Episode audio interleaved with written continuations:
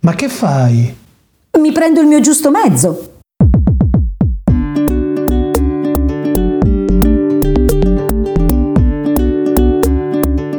Benvenute e benvenuti al podcast di Giusto Mezzo, l'immancabile appuntamento settimanale per discutere in mezz'ora di parità di genere, politica, società, femminismo e tanto altro. 3, 2, 1, giusto mezz'ora.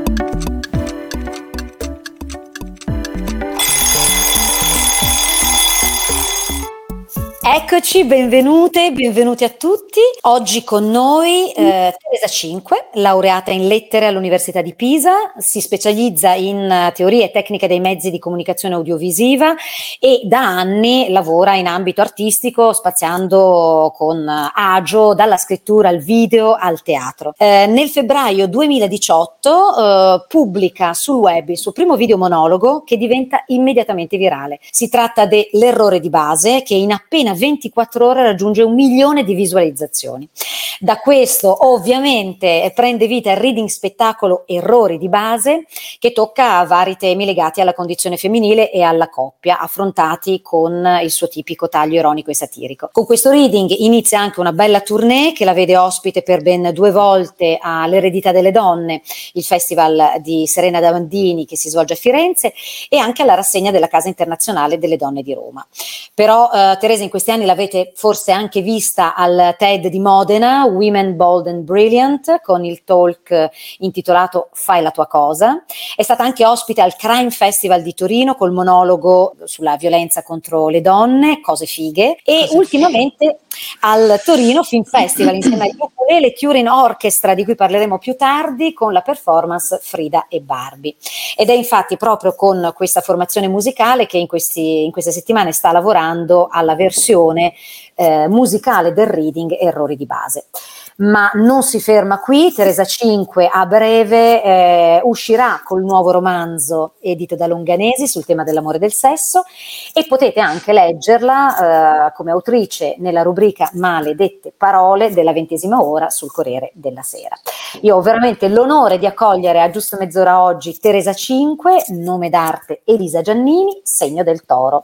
E la accolgo, io sono Antonella Questa, e la accolgo oggi con Cristina Tagliabue. Ciao Cristina. Cristina. Ciao a tutti, è un piacere essere qui con, con voi, grazie, con insomma due personaggi dello spettacolo posso dire, no? alla fine due grandi artiste. Teresa, io ti, appunto, ti conoscevo anche come autrice della ventisettesima ora, scrivi sempre delle cose su cui riflettere, allora ehm, la prima domanda che volevo porti era proprio sull'esposizione, no? sul fatto di essere capaci di calpestare eh, un luogo dove magari altre persone si sentirebbero a disagio. E, ehm, aspiravi già da bambina a salire sul palco, com'è cominciata questa, questa avventura, insomma, com'è iniziato tutto?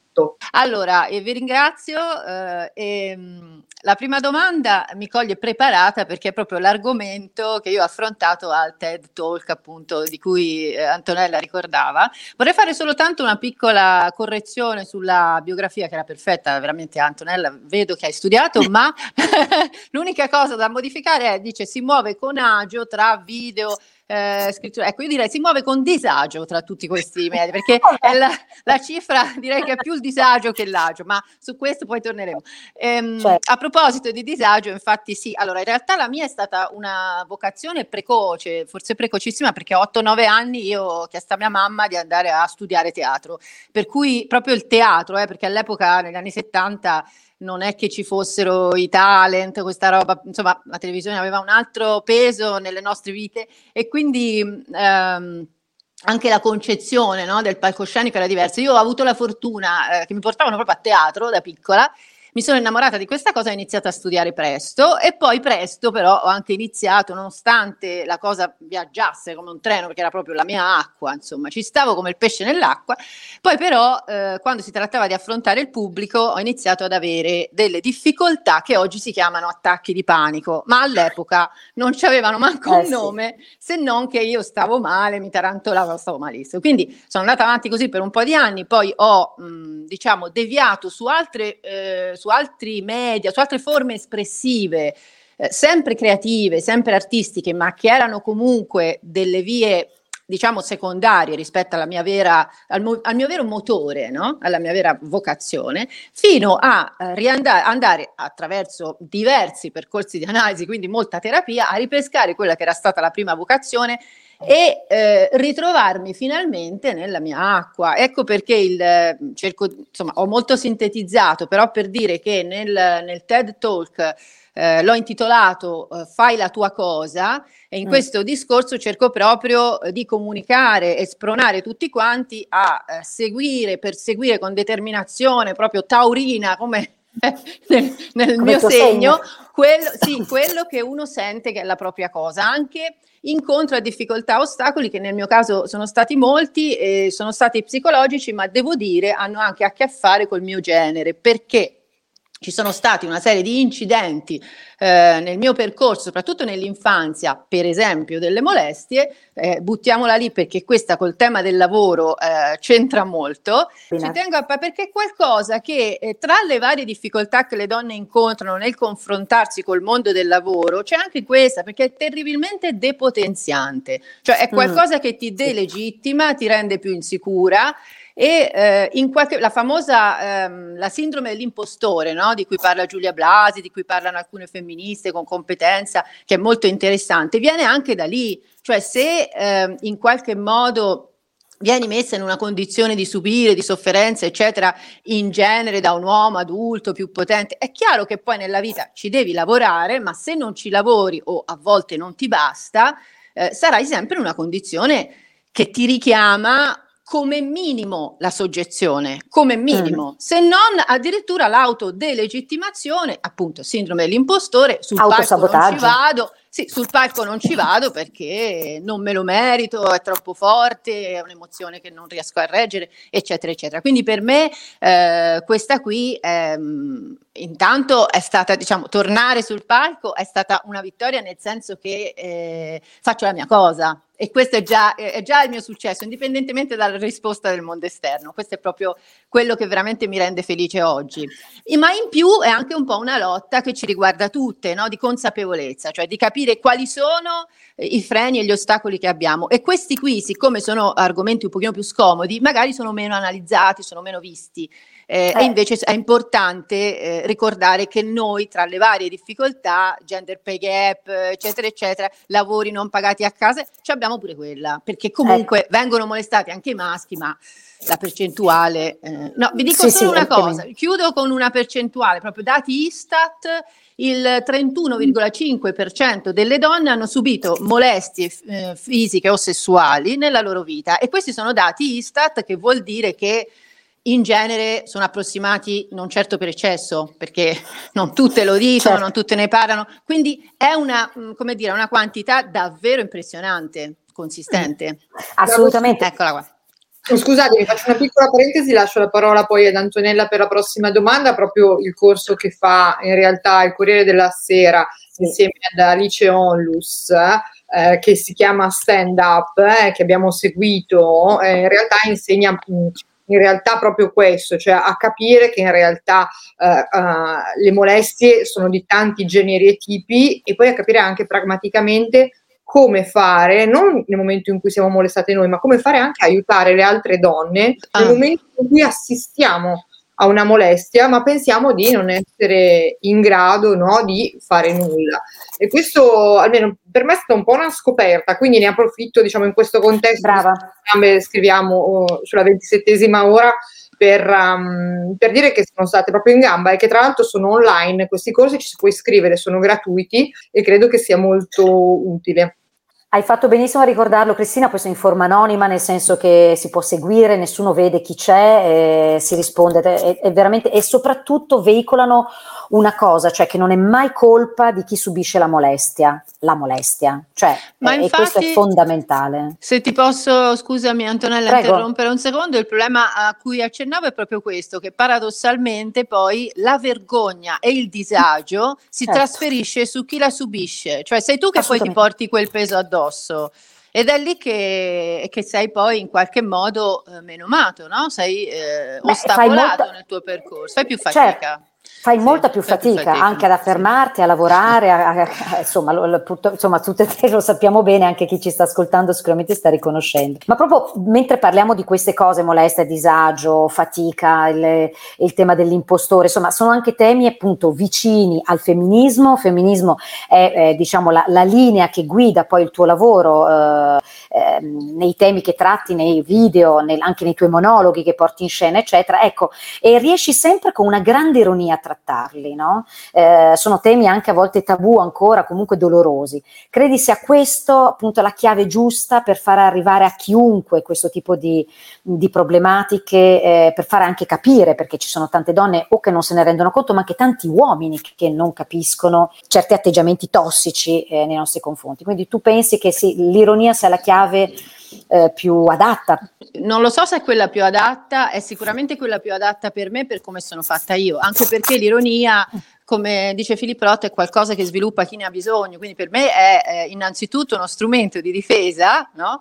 o, anche di attacco, eh, non solo di difesa, però di attacco. Quindi ecco, ed è anche un mio strumento. Um, nel mio caso funziona così. Ci sono anche donne eh, che um, praticano il femminismo in modo, eh, non lo so, un attivismo più diretto, o che fanno politica o che fanno giornalismo. Io credo che tutti i modi siano efficaci, o chi lo fa nel quotidiano, chi semplicemente fa delle scelte eh, che vanno in quella direzione. Quindi eh, nel mio caso funziona di più così, un po' perché appunto fa parte del mio modo di esprimermi. E un po' eh, quello che c'è di positivo che ho notato è che lavorando in questa direzione, ehm, quindi di un femminismo non ortodosso, per quanto io sia femminista, intersezionale, ho le mie idee, però quando vado a esprimermi artisticamente è come se avessi la possibilità, eh, muovendomi in un ambito creativo, di lasciarmi il raggio, eh, il raggio d'azione più aperto, ovvero di essere anche volendo politicamente scorretta. Non importa che dica la cosa perfettamente come è, importante è che metta l'attenzione certo. laddove magari non la mettiamo, anche facendo ridere e questo, eh, o, o, facendo sì, mh, mm, sorridere così.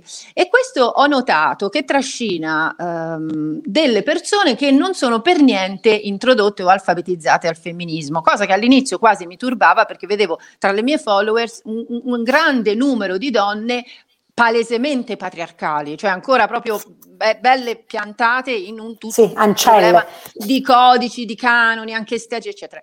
Inizialmente lo trovo, poi ho capito che questa era una cosa super positiva, cioè era proprio importante arrivare anche lì, perché sennò è il solito discorso, se ce lo raccontiamo fra di noi Bravo. va bene, eh? serve perché comunque poi fra di noi facciamo come stiamo facendo, comunque facciamo eh, dei movimenti, facciamo delle azioni, per carità serve, però è bello anche riuscire a fare. Quindi ecco, l'aspetto forse eh, interessante dell'ironia o del giocarci, diciamo, usiamo questa parola, eh, intorno ai disagi del femminile eh, e alle ingiustizie e alle iniquità sociali, l'aspetto positivo è che così si può, scherzandoci sopra, si può magari arrivare anche a chi altrimenti non si sintonizzerebbe no, su queste tematiche. Mm. Però rispetto al lavoro di chi io per esempio mi abbevero tantissimo delle attiviste più ortodosse, di quelle che scrivono i libri proprio seri, di quelle che fanno, quindi delle giornaliste, ci mancherebbe, insomma ognuno, ognuno lavora con gli strumenti che ha. Ecco. E nel tuo romanzo, perché adesso appunto a breve uscirai con, con appunto un romanzo però che tratta temi di amore e sesso.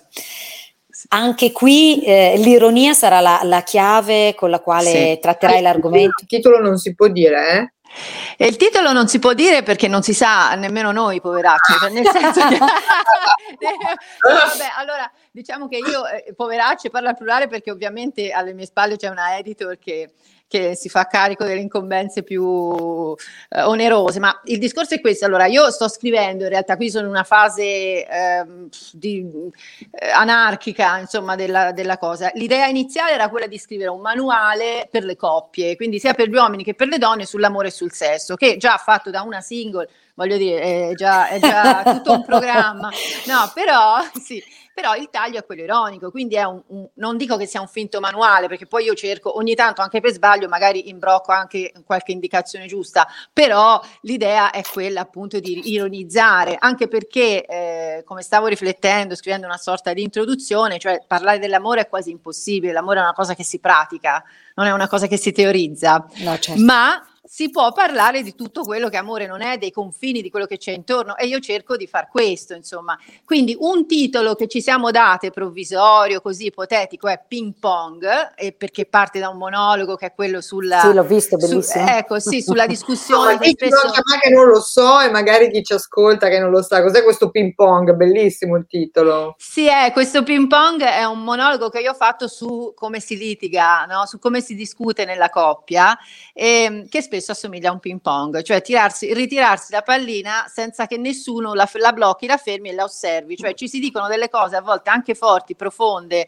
significative, ma sembra che a nessuno dei due importi eh, di null'altro che, che, che, non di rimandare sta pallina e riattaccare. Questa è una cosa, è un meccanismo diabolico che non ha niente a che fare con la comunicazione. Ora, chiaramente nel monologo eh lo certo. dico in modo un po' più ironico, però ehm, eravamo un po' partiti da questo titolo perché è uno è una delle tante cose, dei tanti meccanismi che eh, magari andrebbero smontati o, o, se non altro guardati per capire cosa ci sta dietro. Come mai ci difendiamo così tanto invece che ascoltare l'altro? No? Cioè l'ascolto mi sembra che nella coppia, quando ci sono dei problemi, eh, però quando nella coppia ci sono dei problemi, sembra che l'ascolto sia forse una delle cose più difficili da praticare e invece basterebbe ascoltare, no? Cioè, non è, cioè, non è in teoria così, non è una cosa che bisogna averci quattro lauree, però poi eh, si fatica a farlo. Come mai così? Allora, un titolo provvisorio era quello, però poi vedremo, insomma, eh, ancora siamo in corso di lavorazione. Um, noi è la prima volta che uh, diciamo, facciamo una puntata con due persone nel mondo dello spettacolo come voi. Il mondo dello spettacolo ha vissuto un anno terrificante.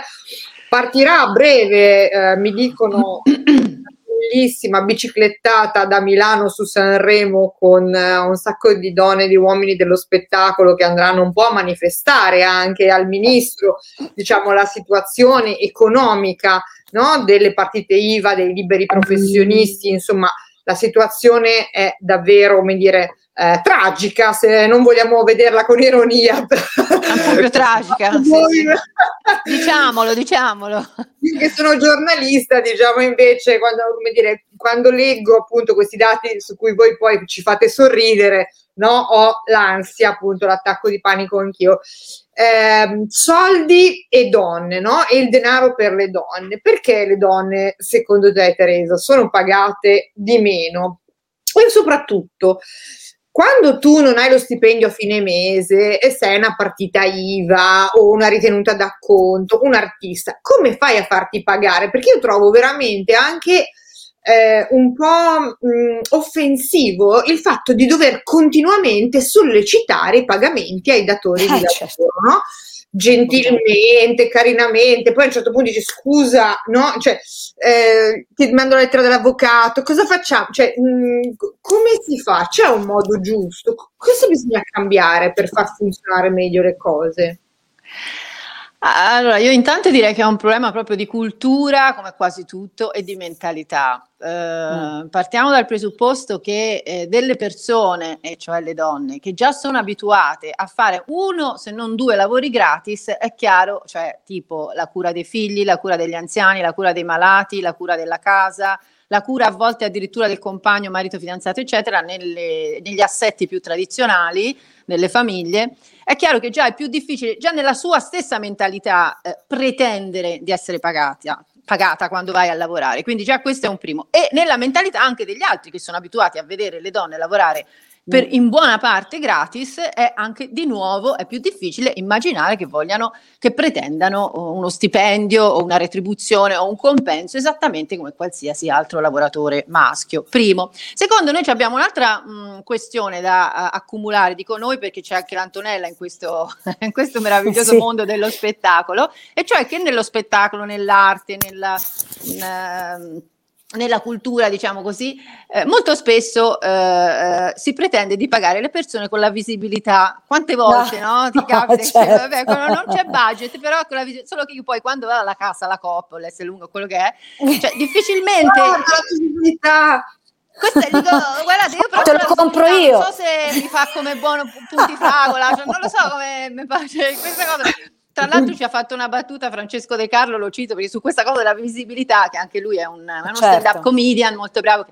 No, per dire, quindi diciamo che ci sono tutta una serie di ostacoli da superare, ma sicuramente sono tutti di natura eh, culturale, anche tutta la questione che tra l'altro il giusto mezzo solleva della, non lo so, ehm, la paternità, quindi no, tu, cioè, tutti, tutti questi aspetti che vanno, il congedo di paternità, grazie cioè tutti questi aspetti che vanno a riconoscere il lavoro domestico, la cura dei figli eh, come dei veri e propri lavori e cominciano a rimettere in discussione la suddivisione di questi i nidi, eh, tutti i servizi che possono alleggerire questo tipo di lavori che non devono assolutamente pesare soltanto sulle donne, devono pesare certo. sulle, sulle, madri e sui padri se si parla di bambini, sulle donne e sugli uomini se si parla di casa, di cura degli anziani o delle persone che hanno difficoltà, che sono malate, eccetera. Però poi è chiaro che ci vuole anche un'organizzazione eh, legislativa e sociale che sorregge tutto questo, sempre eh, per raggiungere il fatto che le donne poi possano farsi pagare. Poi se vogliamo andare un pochettino più sul personale, io onestamente ho fatto sempre una grande fatica, anche perché sono nata e cresciuta maschilista, come credo quasi tutti, a meno che uno non abbia sì. avuto dei genitori particolarmente illuminati, sei impregnata di patriarcato e di maschilismo. Quindi finché non ti risvegli e cominci no, a studiare, a leggere, eccetera, subisci questo sistema. Quindi a tua volta già sei un po' in una posizione eh, quasi come di chiedere, no? Quando, cioè non si dà per scontato ecco, che un lavoro che, vien- che, viene svolto, che viene richiesto e viene svolto, debba poi essere pure retribuito. Eh, e certo. in questo, per esempio, secondo me è importantissimo diffondere la cultura che è più tipicamente anglosassone, qualcosa di buono fanno anche loro, cioè gli americani, tipo che ogni lavoro viene pagato, cioè i ragazzini ti lavo la macchina, lavo la macchina al vicino per 5 dollari, metto da parte e mi compro la, la bicicletta. Eh. Cioè, questo concetto è molto sano, è molto sano e bisognerebbe, secondo me, noi acquisirlo e metterlo proprio in pratica perché eh, il lavoro va pagato. Chi lavora non pagato, io sono sempre molto eh, arrabbiata no? con, queste, con, queste, persone che capisco che mh, cercano di costruirsi, però anche i giovani o le giovani, quante volte sento parlare di una famiglia, cioè, no, nostra figlia è laureata, è brava, è andata a Milano, sta facendo, non lo so, un lavoro in un'azienda importante così e colà, certo le danno 500 euro al mese, però ma scusa, ma con 500 euro al mese questa vive a Milano, lavora 12 ore al giorno, com'è possibile? È possibile perché la, la famiglia la mantiene, però eh quelle famiglie che invece non hanno la possibilità di mantenere i figli, cioè eh, ovviamente è un'ingiustizia sociale enorme, ma così è anche per persone che io ho incontrato in un'altra fase della vita in cui, tra l'altro, scrivevo critica d'arte, perché io eh, sono specializzata in storia dell'arte, quindi mi capitavano e lo facevo ovviamente eh, per denaro, anche con passione, ma per denaro. È un lavoro, no? Pubblicavo così.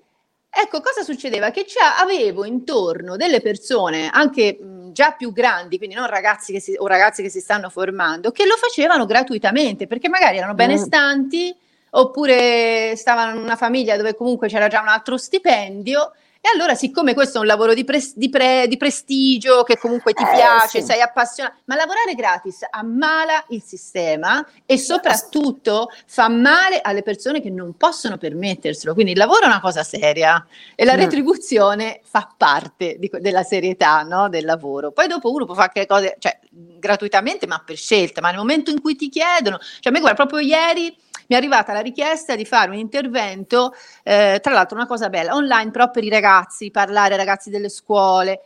Dico, è previsto un compenso per questa cosa? Mi dicono di no. Ora io, cioè, apprezzo tantissimo l'iniziativa, la persona che me l'ha proposta, mi piacerebbe pure farla sta cosa, ma mi pongo il problema proprio etico se sia giusto o meno, perché io lo posso anche fare, non è che a me mi pesa tantissimo da un punto di vista economico farlo o non farlo, però non lo vorrei fare perché non è giusto. Mm, sì, sì, chiarissimo. Quindi, secondo me, questa è una scelta dobbiamo, uh, su cui dobbiamo veramente riflettere e fare, cioè il farsi pagare, cioè come mm. qualcosa di scontato. Non, non... Ecco, eh, tecnicamente allora che cosa potremmo, perché mh, mm, mm, purtroppo vedo che il tempo eh, scorre, però sarebbe carino magari per chi ci ascolta, ovviamente poi insomma noi abbiamo un'età, un'esperienza, ma poi anche tu Cristina comunque scrivi, sei anche eh, indipendente, autonoma, quindi anche tu avrai un problema nel giornalismo, no? Immagino. Ma un tips, se riuscissimo a dare una tips, insomma una, non una mancia, ma insomma un, un escamotage. Eh, dirlo subito, annunciare subito, chiarire immediatamente che quello che ci sta chiedendo è comunque un impegno temporale, perché è vero, anche a me chiedono interventi ragazzi, eh, sì, però io comunque due o tre ore le devo mettere per eh, preparare quell'intervento. Quindi come si potrebbe fare? Cioè, allora, hai intanto, un, cosa fai la prima, cosa che, la prima cosa che mi viene in mente che sto facendo e ammetto che ho quasi anche un po' vergogna, ma quello perché è un retaggio culturale sbagliato mio e forse ce l'abbiamo un po' tutti. No, però è quello, parli con una persona no? che ti comincia a dire, allora guarda, seguo il tuo lavoro, sei bravi, ti adoro, sono contenti, eh, che già sei tutta avvolta nella melassa. Poi magari ti fa delle osservazioni intelligenti, interessanti, poi ti propone un'iniziativa eh, sensata in cui tu credi, quindi te però cinicamente una delle pri- fra le prime tre domande devi chiedere è previsto un compenso per questa cosa e io ormai lo faccio di default perché me lo impongo, Bello. non è mm-hmm. che mi faccia impazzire la cosa, ma va fatto perché stiamo parlando di lavoro, se no se continuiamo a fare questa cosa del tabù del denaro, cioè eh sì. ragazzi dobbiamo mangiare, certo. rimane nelle mani di chi non se ne fa un tabù e in genere non sono i migliori, quindi, quindi intanto eh, io ho una domanda da porre su questa cosa, perché in realtà dovremmo cercare di capire le cose che sono gratuite e quelle no. Cioè, secondo me io ho un grande eh, difficoltà a uh, come dire, scindere, no? Perché ci sono tante cose che ormai facciamo gratis per lavoro, no? Anche per noi stessi, intendo. Allora, lasciamo da parte l'attivismo, cioè il fatto di fare un movimento, eh, come dire, essere dentro un movimento e portare avanti delle questioni politiche sì. per il paese. Questo, diciamo, è, è certo in modo volontario, insomma. Esatto. Beh, c'è senso, civico. senso civico. Mm. Sono, c'è il terzo settore no, in Italia, cioè le onlus, il mondo del no profit, eh, ma anche la politica. Eh. A me è capitato spesso, cioè un sacco di politici dire ti va di presentare questa cosa, noi siamo una onlus, siamo una no profit e così. Quindi da una parte c'è il terzo settore che a livello macroeconomico è molto forte, eh, anche a livello politico politico, perché stiamo parlando di miliardi di euro. Eh, sì, sì, conosco. Eh, dall'altro, quando tu comunque lavori con una Onlus è difficile, no? Poi ci sono per esempio un sacco di lavori anche che uh, si fanno gratuitamente, eh, tipo, non lo so, uh, appunto, la moderazione di cose che ti interessano, cioè di temi che tu stai seguendo anche su questa cosa qua non è semplice, eh? non è semplice, anche perché magari eh, davvero sono dei dibattiti interessanti a cui hai piacere partecipare. Poi col fatto che ormai parlate a me che sono una giornalista, un po' tutti sono giornalisti, per cui che cos'è un'intervista e che cos'è un dibattito o cos'è un dialogo, no? Con questi strumenti che abbiamo, Instagram, ma i dialoghi su Instagram sono delle interviste o sono una chiacchiera, no? E che come in qualche modo posso dimostrare che io ho un know-how superiore no? a qualcun altro? Ehm, ho paura che con la logica del chiedo e basta il compenso, in realtà mi sto perdendo un pezzo della cosa. Però un dubbio che ho io, eh, rispondetemi molto eh, in maniera trasparente, perché eh, è importante anche, no? stiamo parlando di tutte persone che comunque usano i social, magari ci stanno tutti i giorni e anche soltanto scrivere una cosa intelligente alle volte ci impieghi un'ora, no? È lavoro, sì sì, è lavoro, è lavoro. anche perché metti in atto le tue competenze, la tua cultura, quello che hai studiato, la tua preparazione, certo, è vero. Ma io, eh, Antonella, vado io, vai sì, te. Vai pure, vai pure. Intanto mi è venuta in mente una cosa che non è assolutamente risolutiva di questa domanda perché è una domanda molto, molto complessa, grossa sì. e variegata, interessante. Eh, però la prima cosa che mi viene in mente è intanto magari distinguere tra quello che ti viene richiesto e quello che fai eh, tu sponte. Cioè nel momento in cui io dico, per esempio, quando io pubblico i monologhi, eh, tendenzialmente li pubblico sui social. Questo è un lavoro gratuito, io non ci guadagno niente dai monologhi che metto sui social e li, li faccio perché ho esigenza, urgenza di scriverli e recitarli e poi li butto lì. Se dopo intorno ci ho costruito un lavoro è una conseguenza, ma quello è un'altra cosa, no? Per cui allora, un conto è ciò che io spontaneamente decido di fare, di immettere nel mondo perché ce l'ho e lo voglio donare. Un conto è quello che il mondo mi viene a chiedere come prestazione professionale, cioè dove io metto in gioco non solo eh, il mio tempo, ma anche sì. la mia mm-hmm. competenza. Certo. E allora io ti chiedo un compenso, proprio anche per eh, il rispetto di quello che è la mia professionalità. Come dicevi te, tutti sono giornalisti, se no tutti sono fotografi e tutti sono, non lo so, artisti, no? Però se tu mi chiedi una prestazione professionale, dove io metto in campo la mia professionalità, a quel punto tu devi retribuirla. Questo potrebbe essere già un, un primo discrimine, ma... Sono scusa. assolutamente d'accordo perché eh, aggiungendo, sono assolutamente in linea con Teresa ed è quello che faccio anch'io e, e spesso non, non, esito a spiegare il lavoro che c'è dietro perché eh, ci vedono sui social molto ye ye, ma che ci vuole a fare? Non so, faccio un esempio, il mio contenuto, la boutique dell'attrice, ci vogliono due giorni, trascrivere, provare, registrare, montare, mettere, gratuito, lo faccio volentieri, però... Più i 30 anni di più preparazione e formazione sì, o quelli capito. che sono. E comunque sì, dipende sempre anche da chi lo chiede. È chiaro che la figlia eh, di amici mi chiede, intervieni al nostro liceo, vado, ma oh, gratuitamente, subito, cioè do una mano, è un attivismo anche quello. Un sì. conto se mi viene una struttura, una produzione, una cosa, a chiedermi qualcosa, dico aspetta, però io, cioè comunque quell'ora e mezza a farti intervento, non lo, non lo posso scrivere.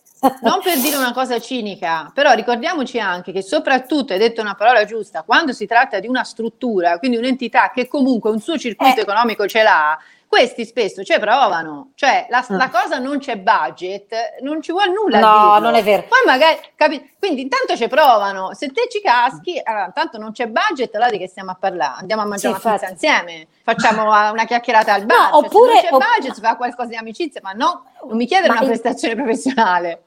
Beh, no. io, io, e te Teresa siamo state coinvolte in, una, in un progetto, no? Eh, sì, però ecco, quando dove non c'è il budget, è eh, benissimo, guarda, quando avrò tempo te lo Anche. faccio siccome mi piace, quando ho non finito di fare bello. le cose con cui mi compro, pago l'affitto, le bollette, con cui vado alla COP, vado alla COP, tra l'altro sì, io ormai faccio, spero Anche. che mi arriveranno dei soldi, perché io parlo sempre della COP, non so, a un certo punto forse mi, mi sì, potrebbero. No? Io sono socia, ti promuovo allora, dai. Eh, Vai, grazie, grazie, grazie, grazie infinite Elisa Teresa di, di, questo, di questo incontro. Grazie a voi davvero. Grazie a te Cristina, ti lascio per i saluti Krill, l'onore e l'onere. Allora, io ringrazio la nostra piccola grande regista Trudy, eh, che, Ciao diciamo, Trudy. Ciao. che è sempre con noi e che veicola diciamo, la trasmissione. Ringrazio tutte le ragazze che lavorano ai social del giusto mezzo e che insomma, promuovono come dire, anche questo momento di riflessione. E ovviamente ringrazio la nostra grande ospite Teresa 5 mi raccomando facci sapere dei tuoi appuntamenti e delle cose che fai. Noi Assolutamente. Sì, sì, sì, sì. Divulghiamo il verbo e ovviamente grazie a Antonella Questa che ha organizzato e che ha presentato meravigliosamente questa puntata. Grazie. Grazie a voi davvero.